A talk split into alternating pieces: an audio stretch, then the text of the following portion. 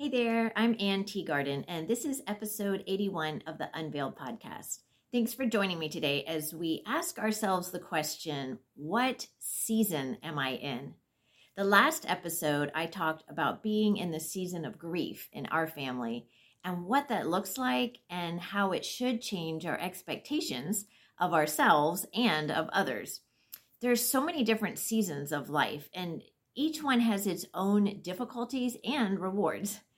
And it's important to realize the season that you're in so that you know what to expect from both yourself and others. And it's okay to give yourself grace or put something on the back burner for a while or step back and recharge depending on what season you're in. So the question is, what season are you in? God tells us in Ecclesiastes that there is a season and a time for everything under heaven. Now, some seasons are more desirable than others, but I've learned that we must embrace the season we are in, good or bad. I don't particularly like the end of summer season. It is so hot and humid here in Georgia in August. People call this area Hot Hotlanta for a reason.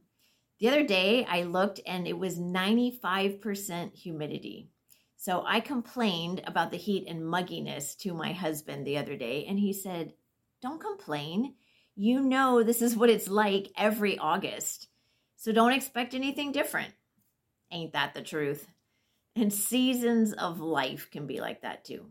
Why do we expect ourselves to be doing something big in the world when we have toddlers running around destroying our house? Enjoy the craziness of little ones and reserve time for your spouse in that season. There's a later season for you to start that business or take that trip to Europe. The season of motherhood means you're going to have a messy house, old couches, a minivan with crumbs on the floor, and toys in the seats. Well, you get the picture. And that can be a beautiful thing. So embrace it. Don't complain because it's the season you're in, just like it's hot in August. Now, as someone who's leaving the season of motherhood the at home motherhood, I can tell you it's over before you know it. So embrace it and prioritize your family as much as you can. I believe that so much discontent could be avoided by just understanding what season we are in. If you're starting a new business, it's not going to be prosperous right at the start. There is a learning season. And this is true of hobbies or new careers as well. Be patient and use that season to learn and grow and plant seeds that will eventually sprout and grow. If your husband is working full time and getting a master's degree at the same time, it's going to be a season of less time with him. If one of you is not working due to child raising or someone's going back to school, it's going to be a season of less income. So match your expectations to the season and know that it will eventually be over. All right, how about spiritual seasons? Yes, we go through spiritual seasons as well. I've had seasons where I am growing and seeing fruit like crazy, and it's so exciting and fulfilling. And then there have been seasons which seem silent and distant, and I use that as a time for introspection. It's a time to let what I've been learning really germinate and grow. And it's time to put that new learning into practice. And my least favorite, but most profitable seasons are those of deconstruction. Sometimes God dismantles my preconceived notions about Him or His ways. He challenges my judgments and my prejudices. He convicts me of my sin and shows me how to repent and renew my mind. He offers me paths of reconciliation with others. These seasons can be a bit brutal, but in the end, those are the seasons where I grow the most. And I can look back and say, Thank you, Father, for taking me through that.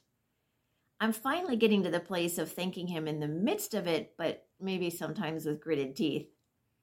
Ecclesiastes 3 3 says there is a time to break down and a time to build up. So, generally, after the season of deconstruction, a season of reconstruction follows. So, let that give you hope. How long are these seasons? Well, obviously, it can vary. Deconstruction of your heart can be really long if we resist the work that God is trying to do in us. But if we submit to it, we can progress through it faster. So, my advice surrender early.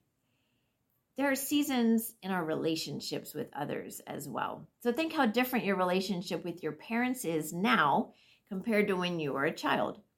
How about your relationship with your spouse? What season is your marriage in? That's a great question to ponder to bring clarity. If you're newly married, it's a season of exploration. You're getting to know each other and figure out how to live together and serve each other and meet each other's needs. So take time to do that. If you're raising your children, it's a season of a bit more stress and more teamwork and intentional, intentionality is required. More grace and forgiveness is often needed as well. I think looking out for each other's needs is even more important during that season because you're giving so much of yourselves. And unity is so, so important. Probably always, but especially when child raising. But don't forget to have fun in that season as well and reserve time for just the two of you. Empty nest is another season where what's what we're doing right now, where we're trying to figure out a new normal might be reinventing who you are or what you need to focus on. And it may be a time to get to know each other again, like newlyweds. The season of caring for elderly parents was a difficult season for our family. I had to keep reminding myself, and God kept reminding me, that it was just a season. And now that it's over, I see that it was just a season. It was a three year season, but a season nonetheless. Maybe you're single. That's a season too. Embrace the freedom and give God the loneliness. And use that time to work on you so you're ready to be married. Anytime we face unpleasant times in our lives, remembering that it's a season is so helpful. I've mentioned before how hard it was for me to move from California to Georgia three years ago. I knew it was God's desire, but I still had to struggle with my own emotions. About a year before our planned move, I was already feeling sad about leaving, and God spoke to me at sunset one night. He said, Sunset represents the ending of the day, but it's beautiful. It's followed by a time of darkness, but the darkness is limited. And after the darkness comes a glorious sunrise. He encouraged me to enjoy the sunset of my days in California. He promised to be with me through the darkness, and he promised me a sunrise on the other side. Now, because of God's words to me, I chose to focus on enjoying all the lasts and every moment with friends rather than dwelling too often on the fact that I was leaving. The darkness was one of deconstruction and reconstruction, which was a much needed overhaul. I can honestly say that the darkness lasted over two years and the sunrise has been slow, but now the dawn is bringing exciting new things and people into my life. Each of those was a season, and God was with me and teaching me through each one.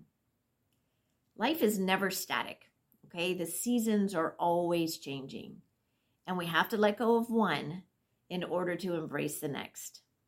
If you feel hopelessly stuck in a difficult season, remind yourself that all seasons have endings. They all come and go. Graham Cooke advises asking God these two questions. One, what do you want me to learn in this season? And two, who do you want to be for me in this season? When we get these two things figured out, we're often ready to move on to the next season. During my lonely season, I had to learn to rely on God and not my friends or my spouse. I learned how much God cherished me and cared about my heart and my concerns. And I learned to let go of trying to control everything. And I learned a lot more as well.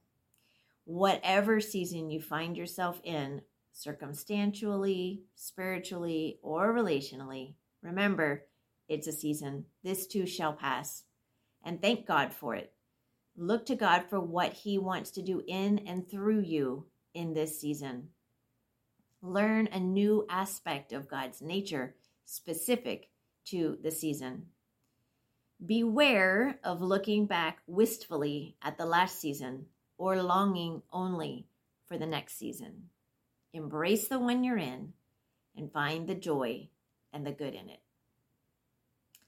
I'd love to hear from you what season you are in right now and what God is doing. Please leave a comment and share your season lessons with others to encourage us all as well.